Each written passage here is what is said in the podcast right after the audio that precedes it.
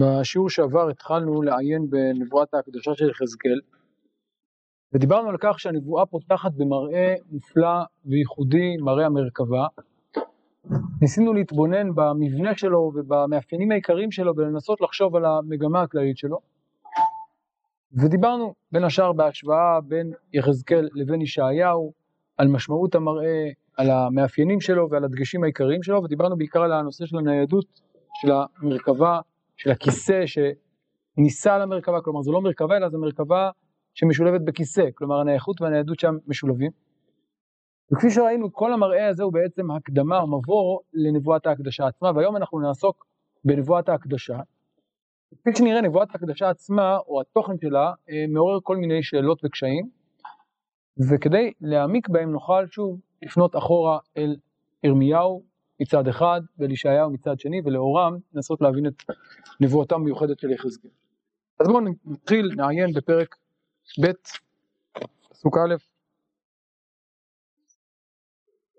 ביחזקאל, כן, אנחנו ביחזקאל, אז הנבואה מתחילה בב' א' ומסתיימת בג' אה, ט"ז, ט"ו, בואו נקרא. ויאמר אליי, בן אדם, עמוד על רגליך ואדבר אותך, ותבוא ברוח כאשר דיבר אליי ותעמידני על רגלי ואשמע את מדבר אליי. ויאמר אליי בן אדם שולח אני אותך אל בני ישראל אל גויים המורדים אשר מרדו בי המה ואבותם פשעו בי עד עצם היום הזה. והבנים קשי פנים וחזקי לב אני שולח אותך עליהם ואמרת עליהם כה אמר אדוני אלוהים והמה אם ישמעו ואם יחדלו כי בית מרי המה וידעו כי נביא היה בתוכם.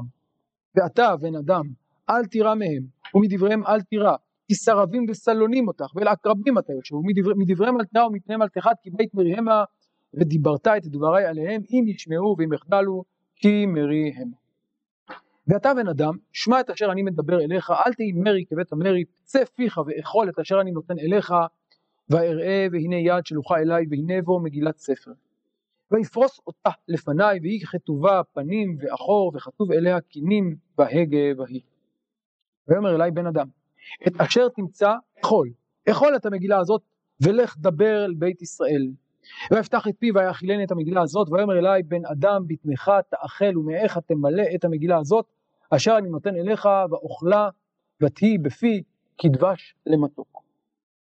ויאמר אליי בן אדם לך בו אל בית ישראל ודיברת ודברי עליהם.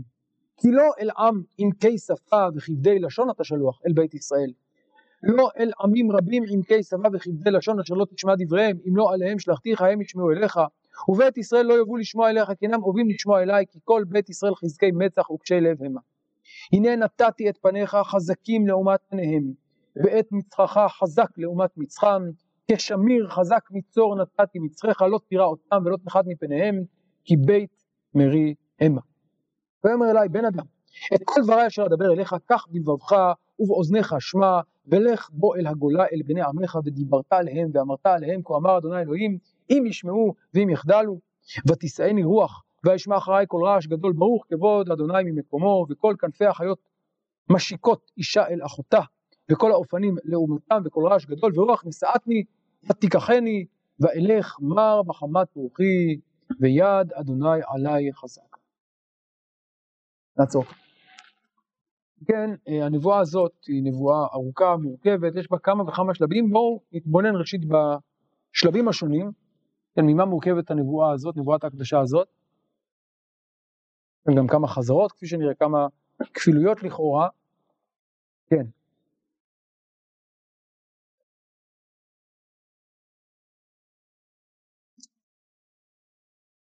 אז מה אתם אומרים? מה, מה הם החלקים של הנבואה הזאת? אז ההתגלות זה באמת ההתחלה, פסוקים א' ב', כן? ומהו התוכן? איזה, פסוקים זה המשימה? ג' עד?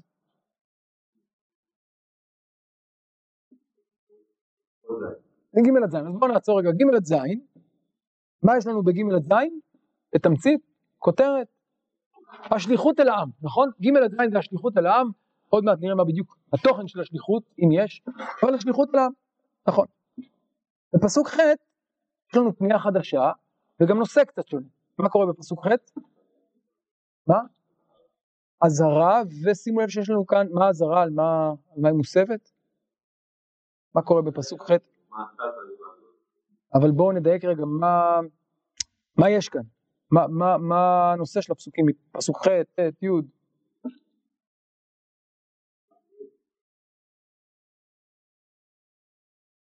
מה נוסף כאן? מה מצטרף כאן לתמונה? פסוק ח'. ציווי ראינו כבר. לא, או, אכילת המגילה. מפסוק ח' מדובר על אכילת המגילה, נכון? פצה פיך ואכול. ויראה מיד שלוחה, מגילת ספר, ויפרוס אותה, כן? אכול, ויפתח את פי, ויאכילני, בטנך תאכל, ומאך תמלא את המגילה הזאת. ואוכלה, כלומר הנושא של האכילה הוא הנושא המרכזי של הפסקה הזאת, נכון? אכילת מגילת הנבואות, כמובן זה קשור, אבל הנושא כאן של הפסקה הזאת הוא אכילת מגילת הנבואות, פסוקים ח' עד ג', כן, ב' ח' עד ג' ג', ומה קורה בפסקה האחרונה, או בחלק האחרון, פסוק ד' ואילך, חזרה לשליחות, שיש כאן סוג של כפילות, נראה חלק מהדברים כאן חוזרים על עצמם, נכון? ועוד מעט נראה אה, אה, אה, מה קורה ב, ב, בחתימה, כן? יש לנו כאן בעצם איזושהי אה, חתימה, ותישאני רוח, והשיבה אל הגולה. אה, אז בואו נתבונן ראשית באמת ברקע לנבואה הזאת, ויאמר אליי בן אדם עמוד על רגליך ודבר אותך. כדי להבין את זה צריך לחזור אחורה אל הפסוק האחרון של הפרק הקודם. מה הוא רואה בסוף הפרק הקודם, מהו השיא של המראה? נכון, ויראה, אז קודם כל הוא שומע קולות, נכון? המון קולות הוא שומע, הוא שומע קולות, קול מעל הרקיע, קול המולה, קול אה, כקול מחנה, קול כנפיהם כקול מים רבים, כקול שדי, המון קולות, ואז הוא רואה גם מראה דמות כבוד השם, ויראה, ומה התגובה הראשונית? ויפול על פניי וישמע קול מדבר. והפעם שימו לב, מבעד לבליל הקולות, הרעש הגדול שיש שם, הוא שומע קול, ומה מייחד את הקול הזה? הוא מדבר. עד עכשיו זה הקולות של כנפיים, של רעש, כאן זה קול שהוא קול מדבר. זה ככל הנראה קול השם, כי הרי זו הדמות שהוא ראה, נכון? הדמות הזאת כנראה קוראת אליו, זה הדיבור. אבל קורה כאן עוד דבר מעניין. ויאמר אליי, בן אדם, עמוד על רגליך ואדבר אותך. זה מעניין, למה צריך להגיד לו עמוד על רגליך? אז קודם כל כי בסוף פסוק כ"ח נאמר, ויפול על פניי, נכון? אבל הגופה, אז, אז למה שיעמוד על רגליו? למה שלא יישאר? הרי לא במקרה הוא נפל, הוא נפל מתוך יראה, מתוך כבוד. למה לעמוד על רגליו? למה לצוות אותו לעמוד על רגליו?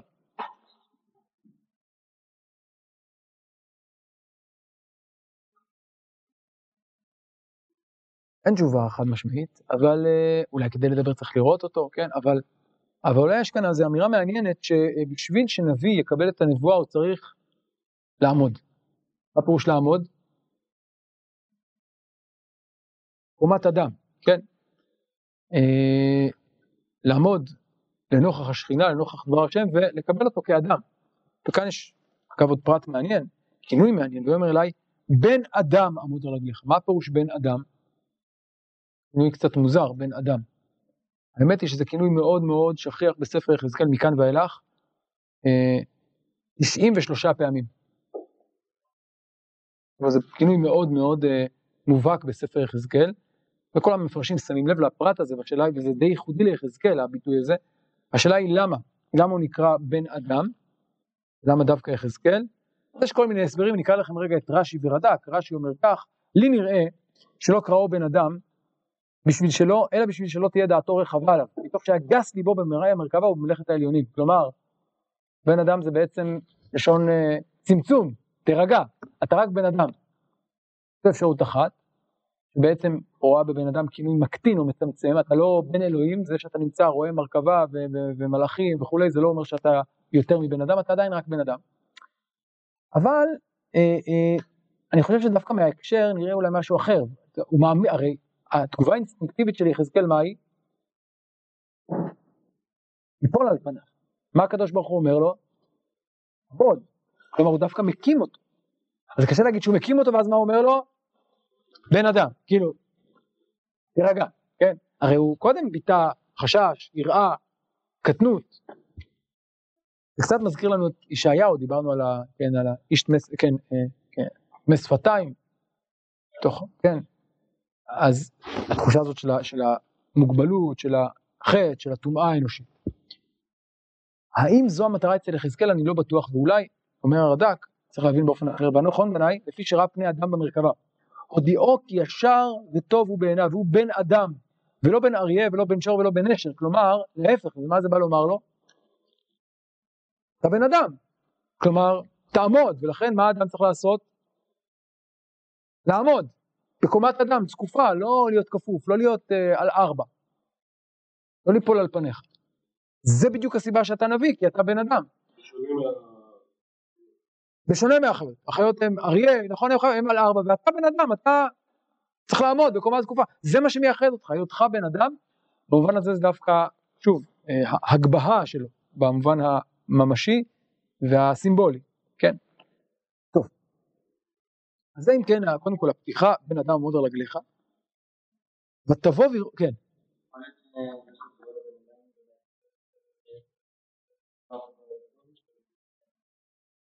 שמה? שהם לא בני אדם. מעניין. כן, אתה אומר שאתה אתה אדם, בן אדם במובן החיובי והם הם מתנהגים באופן הם, לא, לא, לא, הייתי אומר לא אנושי, אבל לא כמו בני אדם. כן, לא כמו בני אדם, אולי, זה מעניין. טוב, על כל פנים, עוד פרט אחד, ותבוא לי רוח כאשר דיבר אליי, כן, הרוח ראינו אותה כבר בעבר, איפה מצאנו את הרוח בפרק הקודם, אתם זוכרים אולי?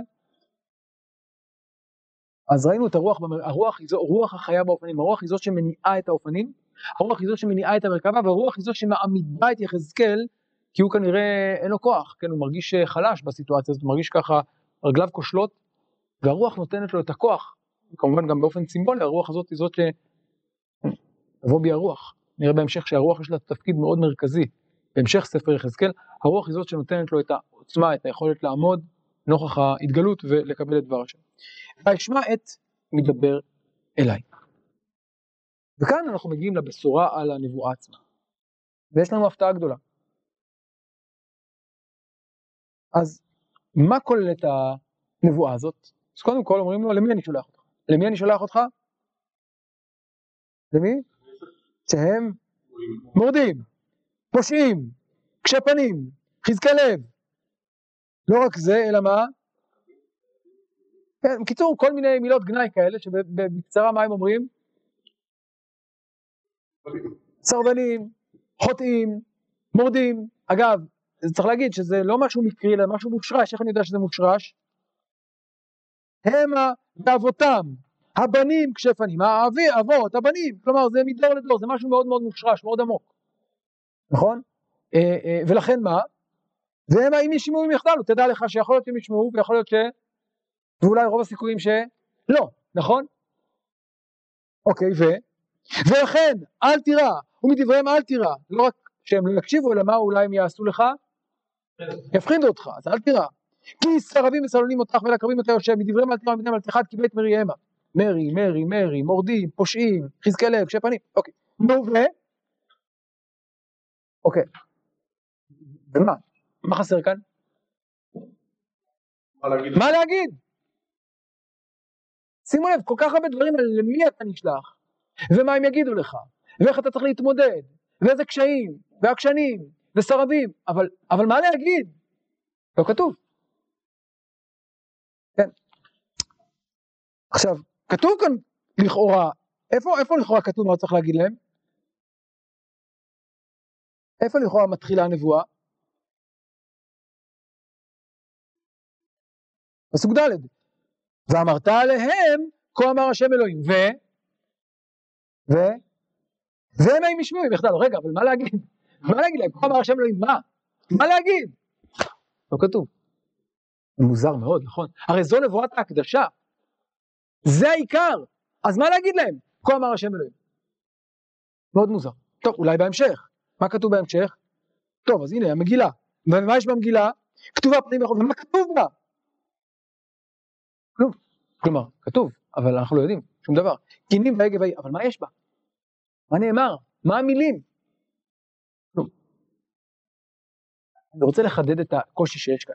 נבואת הקדשה בדרך כלל כוללת את המסר העיקרי, את התוכן העיקרי שהנביא צריך להגיד, ראינו את זה גם אצל ירמיהו, ראינו את זה גם אצל ישעיה, ורואים את זה אצל כל הנביאים. או כל רוב הנביאים. אבל כאן, נבואת הקדשה מאוד מרשימה, יש מראה מרשים מאוד, יש התגלות מיוחדת במינה, יש הכנות גדולות, אבל את העיקר לא אומרים, כה אמר השם, ומה להגיד? לא כתוב. כלומר, הייתי, אז זו שאלה אה, אה, גדולה. ואני חושב שאולי התשובה נמצאת בגוף השאלה. כלומר, למה לא נאמר כאן מה תוכן הנבואה? אולי.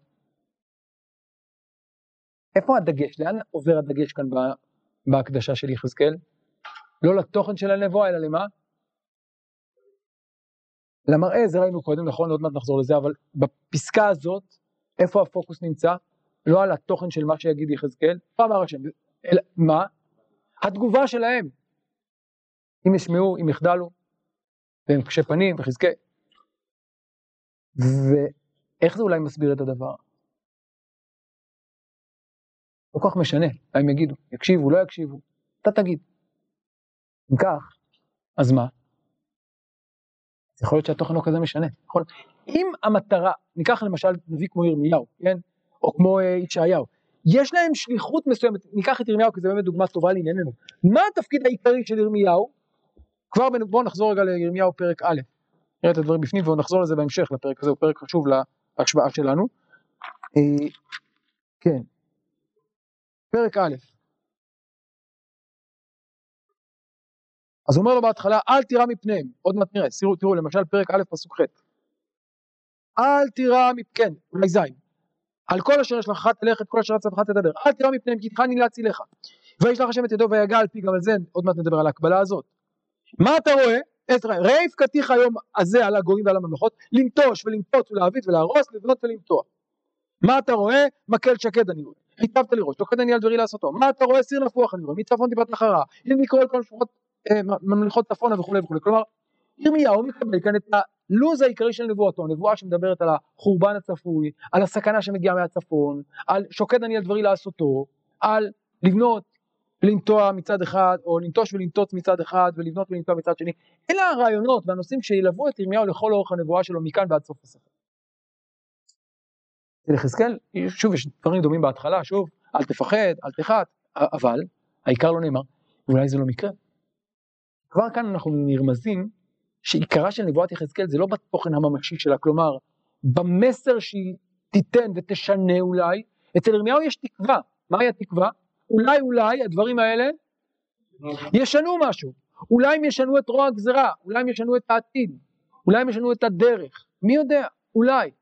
אגב, יש ביטוי מפורש לזה בירמיהו פרק ל"ו, ירמיהו מצטווה לסכם את נבואותיו, לכתוב אותם, כתוב כך: קח לך מגילת ספר וכתבת עליה את כל הדברים אשר דיברתי אליך על ישראל, מיום דיברתי אליך וכולי, אולי ישמעו בית יהודה את כל הרעה שאנוכי חושב לעשות להם, למען ישובו איש מדרכו הרע וסלחתי לעבודם ולחטאתם. אבל אצל יחזקאל זה לא נאמר, למה? אולי, כי כי האולי הזה לא כל כך נמצא כאן, זה לא כזה משנה, למה? כי מה מודגש כאן? מרי, הם לא מקשיבים.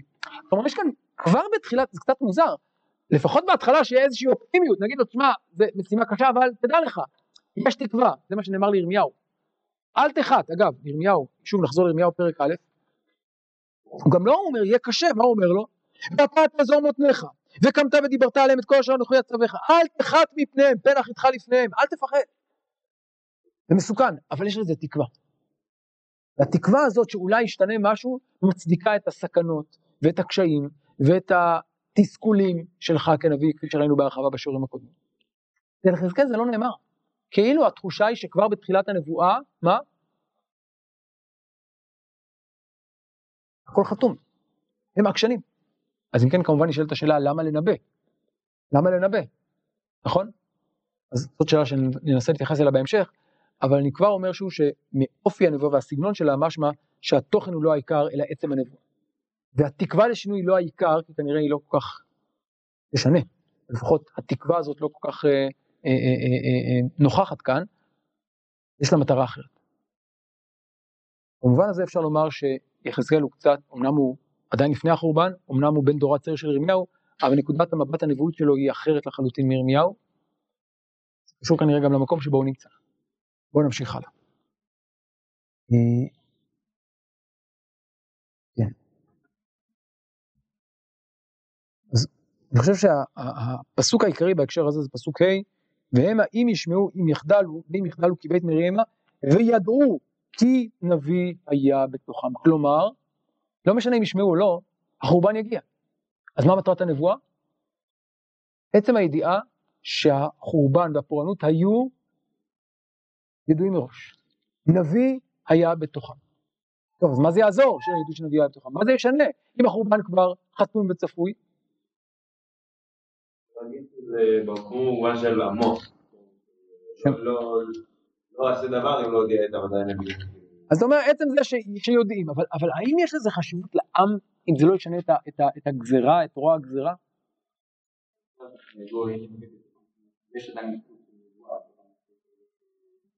אז זה דבר אחד. אבל שוב, אבל אם אתה אומר, היינו נותנים לכן נזירים, זה בעצם אומר, אני רוצה, אתה יכול להגיד את זה פורמלי, אבל לכאורה ההסבר הוא הסבר יותר אה, ענייני, שאומר, אני רוצה להתריע כדי ש... או להתרות, כדי שלא תחטא, נכון? אבל אם כאן אני אומר אין תקווה, גם ככה הם לא יקשיבו. וידעו כי נביאה בתוכם, אני חושב שההתכווננות היא לא למה שהיה, או לטווח הקצר, אלא לטווח הארוך. כלומר, יש כאן כבר חשיבה למה שיהיה לאחר החורבן. נבואת יחזקאל מתחילה לפני החורבן, אבל המטרה שלה היא לא התקופה שלפני החורבן, המטרה שלה היא להכין את הקרקע למה שיקרה אחרי החורבן. החורבן הוא כבר מציאות מגומרת, איך אני יודע? עוד מעט נראה בהמשך. אבל אולי עצם המראה של המרכבה מלמד משהו על כך שהנבואה כבר רואה את עזיבת השכינה. המציאות הזאת אמנם ממשית היא עדיין לא התרחשה, אבל באופן מטאפיזי היא כבר התרחשה. ולכן יש כאן חשיבה של צעד אחד קדימה, של מה יקרה אחרי, מה יקרה לאחר החורבן, איך להתמודד עם החורבן, וידעו כי נביאה בתוכם. תדעו לכם שכל זה היה צפוי, היה ידוע, התרענו, ידענו, הודענו, היה נביא, ועכשיו בואו נראה מה עושים מכאן ואילך.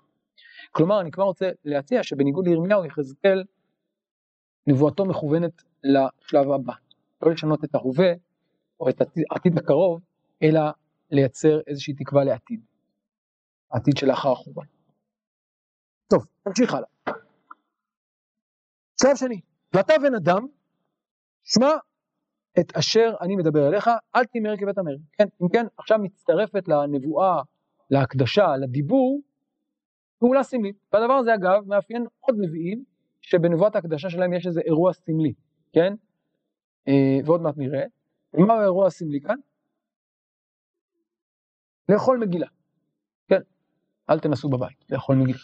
אה, לאכול מגילה. עכשיו צריך להגיד באופן כללי, אצל הרבה נביאים יש פעולות סמליות בנבואות שלהם, אבל אין ספק שיחזקאל הוא האלוף בדבר הזה, כלומר, אין לך נביא שיש לו כל כך הרבה נבואות סמליות, וצריך לומר גם קצת אה, מוזרות, כמו יחזקאל. המון המון נבואות סמליות, מאוד מאוד מדויקות, עם המון פרטים ופרטי פרטים, המון נבואות סמליות, ולא ניכנס אליהם כרגע, נראה אולי בהמשך. אז גם כאן, כבר בנבואת הקדושה אפשר לראות את האופי המיוחד של יחזקאל, גם הנבואה הזאת מלווה בפעולה סמלית מאוד מוחשית. וכדי לחדד את הדבר הזה, אני רוצה, אה, אה, אגב, לומר משהו, אל תהי מרי כבית המרי, כלומר, מה בית המרי עושים? לא מקבלים את הנבואה, מה אתה צריך לעשות? לקבל את הנבואה, איך תקבל את הנבואה? תאכל אותה. את, את המגילה, את הדבר, את שאני נותן אליך. עכשיו מה זה אני נותן אליך? את המגילה. עוד מעט נראה שנייה. עכשיו בואו נשווה את זה רגע שוב לנבואת הקדשה אחרת של יחזקאל, של ישעיהו. בואו נחזור לישעיהו פרק ו' שראינו בשיעור הקודם. ונשווה. האם יש פעולה דומה אצל ישעיהו? ראינו הרבה הקבלות בין ישעיהו ליחזקאל. ראינו את ההקבלה במראה, עכשיו בואו נראה את ההקבלה בנבואה עצמה. פסוק ו'. כן. ויעף אליי אחד מן השרפים ובידו רצפה, במלקחיים לקח מעל המזבח. ויגע על פי ויאמר הנה נגע זה על שפתיך ושר עוונך וחטאתך תכופר. דומה, נכון? מה דומה? משהו בפה, שהוא לא סתם משהו על פה, אלא אולי הוא מה הוא מבטא? בשביל ש... למה, למה דווקא צריך לתאר את הפה? בסדר, אבל, אבל, אבל מה החשיבות של הפה בהקשר הזה? הרי הוא צריך להיות נביא, הוא צריך להעביר את דבר השם, הוא אומר איך אני יכול, אני איש טמא שפתיים אנוכי. התשובה היא, אני אטהר את שפתיך, ואז בעצם אתה תוכל להגיד את דברי הנבואה. כנראה זאת הכוונה, נכון? לך ואמרת לעם הזה. אז זה אצל ישעיהו, שוב, טיהור הפה, טיהור הפה באיזה, בפעולה סימבולית, ויש לנו מקבילה גם אצל ירמיהו, בואו נדלג לירמיהו פרק א', וגם שם יש לנו פעולה דומה. פרק א', פסוק ט', אולי לפני זה, פסוק ו', ואמר, הא אדוני אלוהים הנה לא ידעתי לדבר כי נער אנוכי, מה אומר ירמיהו? היי אני לא יכול לדבר, ממש כמו יחזקאל, אבל פעם הטענה היא אחרת, לא כי אני טמא אלא כי אני נער, אני לא יכול, אני לא מיומן, כמו משה. ואומר השם אליי, אל תאמר נער אנוכי, אל כל אשר אשלח אחת תלך ואת כל אשר צווך תדבר, אל תירא מפניהם, ממש כמו ראינו אצל יחזקאל, אל תירא כי התחלני להצילך, וישלח אדוני את ידו ויגע על פי, שימו לב זה אותה לשון, וישלח את ידו ויגע על פי, זה ממש כמו הלשון של ישעיהו, ויגע על פי, זה אותם מילים בדיוק. ויאמר אדוני אליי הנה נתתי דבריי בפיך וכולי וכולי וכולי. עכשיו מה משותף ליחזקאל, לישעיהו וירמיהו ומה שונה ביניהם? אז הביטוי ויגע על פי משותף. החשש של הנביא משותף, מה ההבדל? מי נוגע? מי נוגע אצל ישעיהו? אחד השרפים. יפה. מי נוגע אצל, אצל אה, ירמיהו, סליחה? הקדוש ברוך הוא בכבודו בעצמו. עוד הבדל, למה הם נוגעים? מה מטרת הנגיעה, וזה אולי קשור להבדל הזה? מה התודעה של ישעיהו? הוא לא ראוי, הוא אדם טמא. אז השרף מטהר אותו, עדיין מרוחק, כן, עדיין קדוש קדוש, אבל יש איזושהי פעולה של טיהור, נכון? אה, אה, ואצל אה, ירמיהו, סליחה, לעומת זאת, החשש הוא אחר, הוא מרגיש נפחד, הוא מרגיש לא ראוי, במובן הזה שהוא לא מספיק מיומן, ואז הקדוש ברוך הוא מרגיע אותו ואומר לו, אל תדאג מה, אני איתך.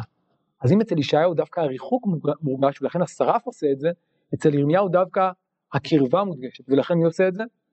הקדוש ברוך הוא. ויש לנו כאן עוד דבר, מה שקודם היה רמוז אצל ישעיהו, אבל אמרנו אולי זה הכוונה שהוא מתאר לו את הפה כדי שהוא ידבר, כאן זה נאמר בפירוש, מה? ויגע על פיו ויאמר הנה נתתי דבריי בפיך. מה אומר לו בעצם?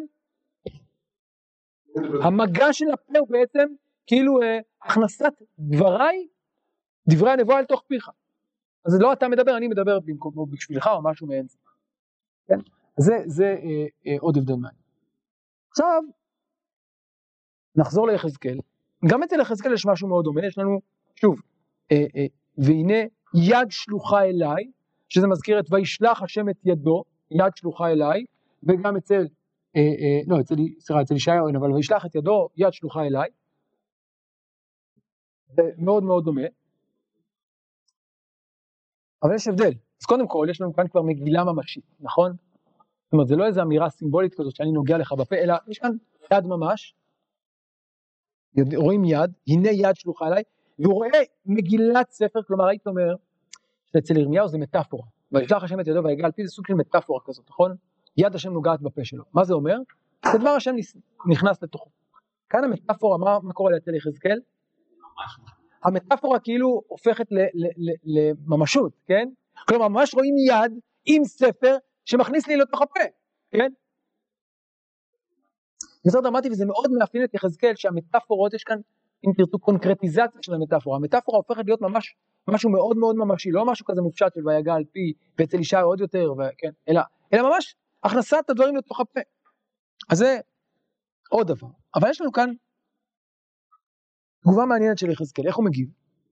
ויפרוס אותה לפניי, לפני שאני אוכל, והיא כתובה פנים ואחור, כלומר היא כתובה בשני הצדדים, מלאה, ובמה היא מלאה? קינים והגה והי. שוב, לא ניכנס לתוכן, אבל אפשר להבין מה היא אומרת. מה היא אומרת? מה זה קינים והגה והי? קינה. זאת אומרת, היא קינה. מתארת את החורבן. אין בה תקווה. שוב, אם נשווה את זה לירמיהו, מהם דברי ירמיהו, נכון שיש גם קינה, או שיש סכנה, שיש נכון לנטוץ ולנטוש ולהביט ולהרוס, אבל יש גם לבנות ולנטוע. מה כתוב בקינה של יחזקאל, במגילה של יחזקאל? מה קינה? קינים וההגה והי, אין בה שום דבר אחר. אין בה שום תקווה. נכון, זו הקינה. זו המגילה. ויאמר אליי בן אדם את אשר תמצא יכול לאכול את המגילה הזאת ולך לדבר אל בית ישראל. עושים לב דבר מעניין. ואפתח את פי ויאכילני את המגילה הזאת. האם זה מה שהצטווה יחזקאל? לאכול. אכול.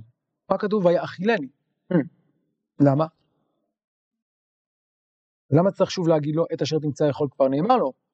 פצה פיך ויכול, למה שהוא צריך להגיד לו את אשר תמצא יכול לאכול את המגילה הזאת? אולי אולי יש כאן רמז שמה? יחזקאל לא רוצה לאכול, למה?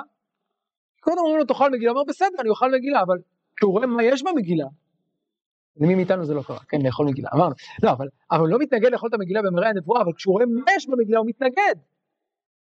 מה זאת אומרת לאכול מגילה שיש בה קינים והגל? לא רוצה. זה צער, זה, זה, זה נבואה טרגית. נבואה שאין בה תקווה, אין בה נחמה. אכול. את אשר תמצא אכול, אכול את המגילה הזאת. ויאכילני, יש כאן איזה כפייה. כי אחרי שיחזקאל רואה את מה שיש במגילה, הוא כנראה מבטא איזשהו ניגוד מסוים, התנגדות מסוימת, אז הוא אוכל, בעל כורחו. ויאמר אליי, כן, בן אדם, בטנך תאכל ומאיך תמלא את המגילה הזאת, כלומר, תמלא את כל כולך, כן, תחווה אותה באופן מלא, את אשר אני נותן, אשר אני נותן אליך, ואוכלה. ואז קורה דבר מעניין, ותהי בפי כדבש למתוק. זה קצת מוזר, נכון? למה זה מוזר? כי הרי זה קינים, זה מגילה שהיא מלאה צער וקינות, קינים והגה והגה, איך היא הופכת לדבש? מה אתם אומרים, ממה נובע המתיקות של המגילה הזאת? כלומר, זה שדבר השם נוגע בי, זה דבר טוב. התוכן הוא רע. יש כאן פער בין חוויית הנבואה כשלעצמה לבין התוכן הקשה שלה. שוב, דבר מאוד מאוד דומה אפשר לראות אצל ירמיהו. אני קורא את ירמיהו פרק ט"ו, ירמיהו ט"ו, פסוק ט"ז. אני אקרא, לא צריך לפתוח. נמצאו דבריך ואוכלם. ראינו את זה. ויהי דברך לי לששון ולשמחת לאוהבי. כי נקרא שמך עליי, אדוני אלוהי צבאות. שוב, אכילת הנבואה, מה היא עושה? שמחה. למה? כי נקרא שמך עליי. אבל בד בבד מה קורה עם הנבואה? לא ישבתי בסוד משחקים ואלוז, מפני ידך בדד ישבתי כי זעם מילתני. כלומר נכון שיש כאן את המתיקות שנובעת מזה שדבר השם נוגע בי, שממלא אותי, אבל מצד שני התוכן הקשה שלה, מה הוא גורם? לצער, לניתוק, לבדידות, נכון?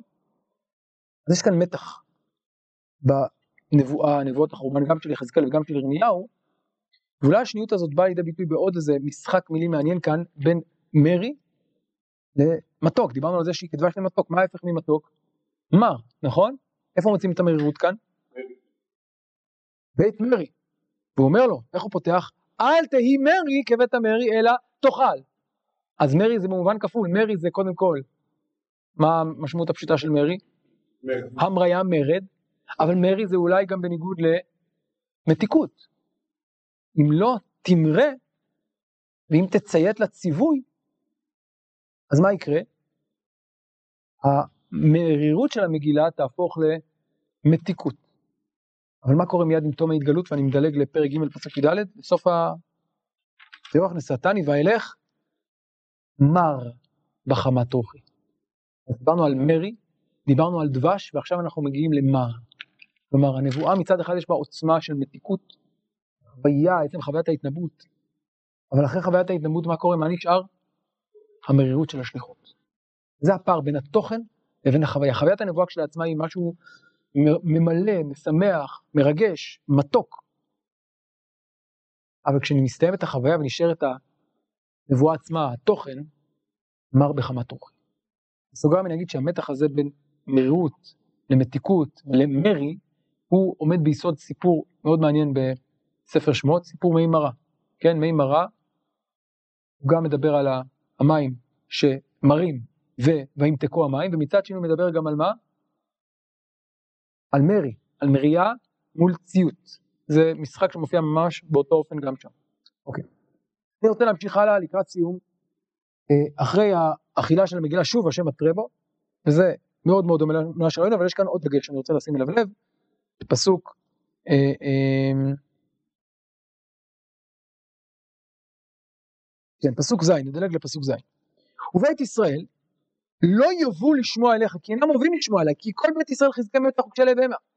הנה נתתי את פניך חזקים לעומת מצחם, לעומת פניהם, ואת מצחך חזק לעומת מצחם. כלומר, אחרי שניתן את הנבואה, הוא אומר לו עכשיו, הוא נותן לו איזשהו אה, עידוד, הוא אומר לו, אני איתך, אני אתן לך כוח, חוזקה, כשמיר חזק מצאן נתתי מצריך, לא תראה אותם ולא תרד מפניהם, כי בית מרי המה. אז שוב, זה מזכיר את מה שראינו קודם, אבל מה נוסף כאן? איזה רכיב נוסף כאן? לא רק אל תפחד, לא רק אל תירא, אלא מה? מה הוא מוסיף פה? אני איתך.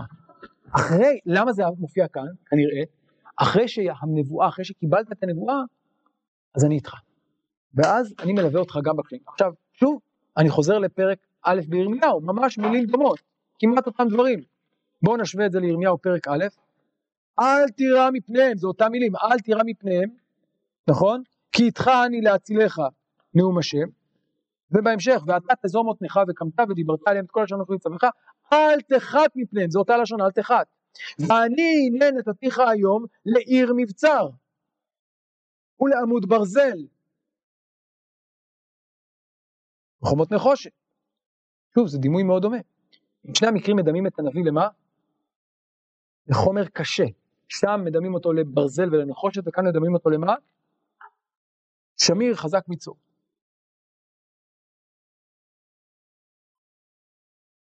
אז זה הדמיון, בכל זאת אני רוצה לדבר על שני הבדלים בין ירמיהו ליחזקאל. הבדל אחד הוא סמנטי, הבדל שני הוא תוכני. ההבדל הסמנטי והמעניין הוא שיש פועל שחוזר על עצמו כמה וכמה פעמים בנבואת יחזקאל ולא מופיע בנבואת ירמיהו, למרות שזה כמעט אותם מילים. איזה פועל חוזר על עצמו כל הזמן? או שורש חזק. חזקי מצח. פניך חזקים, מצחך חזק, כשמיר חזק. כל השורש הזה חזק לא מופיע אפילו פעם אחת אצל ירמיהו. אני חושב שזה לא מקרה. למה השורש חזק מופיע אצלנו? מישהו יש רעיון? אבל גם כאן צריך להתמודד מול עם ישראל, זה נכון, אבל...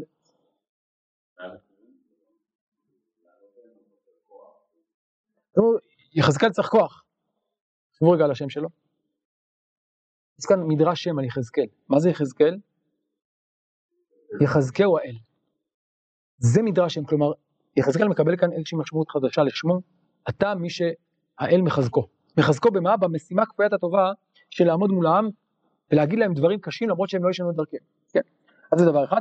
לעומת זאת, אצל ירמיהו אין בעיה חזק מצד אחד, ומה נוסף אצל ירמיהו? להצילך, אני אציל אותך. ובאמת, אצל ירמיהו צריך להציל אותו, למה צריך להציל אותו? כי הוא בסכנת חיים, כמה וכמה פעמים מנסים לפגוע בו, כמה וכמה פעמים מנסים להתנקש בחייו, וכמה וכמה פעמים הוא ניצל בנס ממוות בטוח. כלומר, הקדוש ברוך הוא אומר לירמיהו, אתה צריך לעשות משימה לא רק כפויה טובה, אלא כמעט לסכן את חייך כמה וכמה פעמים, כדי לנסות להציל את מה שיש. אני איתך. וזה שאני איתך פירושו של דבר, אני אשמור עליך גם במצבים הקשים ביותר ממוות. אם תגיד את הנבואה, אם תעמוד מולם, אתה תנצל ממוות. זה הסיפור של ירמיהו, כי הוא מנסה להציל גם במצבים הקשים ביותר. אצל יחזקאל זה לא הסיפור, אין לו סכנת חיים. יש עקשנות, יש סרבנות, אבל סכנה לא נמצאת שם. מול הסרבנות, מול העקשנות, תהיה עקשן גם אתה. מול הקישיות עורף, מול חזקות הפנים, אתה תהיה חזק פנים גם כן.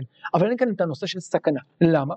כי באמת, זה לא הסיפור של יחזקאל. הוא לא צריך לסכן את חייו בשביל משהו, זה לא הסיפור שם. כי הוא לא אמור לשנות שום דבר. אם לא צריך לסכן את חייו כדי שאולי בתמורה, בזכות סכנת החיים הזאת, אולי משהו ישתנה. תגיד להם את הנבואה למרות שהם לא מוכנים לשמוע כי אולי משהו, מישהו יקשיב, אולי זה ישתנה, תסכן את חייך כי אולי זה יציל חיים, מי יודע. אצל יחזקאל זה לא הסיפור. צריך להיות קשה, צריך להיות חזק, אבל רק כדי לעמוד מול החזקות וקשיות עורף של העם. אבל אין כאן עניין של סכנה מצד אחד או הצלה מצד שני. טוב. אה, אז אם נסכם שוב ההבדל בין יחזקאל לבין ירמיהו לאור כל, ש... לאור כל מה שאמרנו, ירמיהו מנסה, וזו אולי המטרה העיקרית שלו, הוא מנסה בכל כוחו לשנות את רוע הגזירה, למרות שהמצב הוא באמת קשה, זאת המטרה. עד כמה, כל עוד הנר דולק אפשר לתקן, עד כמה אפשר לשנות ולהמתיק את רוע הגזירה אפילו ברגעים הקשים ביותר, אפילו כשכבר האויב בשער. אצל יחזקאל הפוך, החורבן הוא כבר עובדה מוגמרת, השכינה כבר יוצאת, וכאמור, המטרה היא וידעו כי נביאה בתוכם, לעמוד מולם באופן תקיף וקשה ולהגיד את הדברים, לא כי אתה תשנה, אלא כי אתה צריך להגיד להם תדעו שנביא בתוכם, ושבשלב שלאחר החורבן, יהיה להם איזשהו סיכוי לשינוי ולתיקון. טוב, אני רוצה לסיים בסילוק השכינה בסוף הפרק, בסוף הנבואה, סליחה, בפרק ג', פסוק י', ויאמר אליי בן אדם, את כל דבריי אשר אדבר עליך, עליך כך בלבבך ואוזניך שמע, ולך בוא אל הגולה על בני עמך ודיברת עליהם, ושוב אם ישמעו יחדל.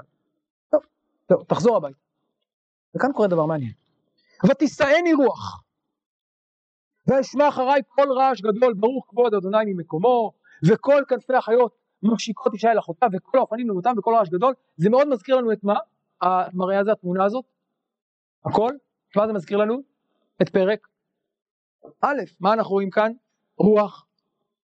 ותישאני רוח, נכון? גם שם הרוח נושאת. מה עוד רואים כאן? רעש גדול, כנפי החיות משיקות אישה אל אחותה, אופנים, כל מה שראינו בנבואה הקודמת, במראה הראשון מופיע כאן שוב. למה זה מופיע כאן שוב? מה מתחדש כאן? אז קודם כל, עכשיו הייתי אומר הנבואה או כל המראה הזה מכוון ליחזקאל, נכון? הרוח מסיעה אותו, נושאת אותו, אבל אני רוצה להתמקד בעיקר בדברים ששומע יחזקאל, כי זה לב הדברים. ותעשיין רוח ותשמע אחרי כל רעש גדול, הוא שומע?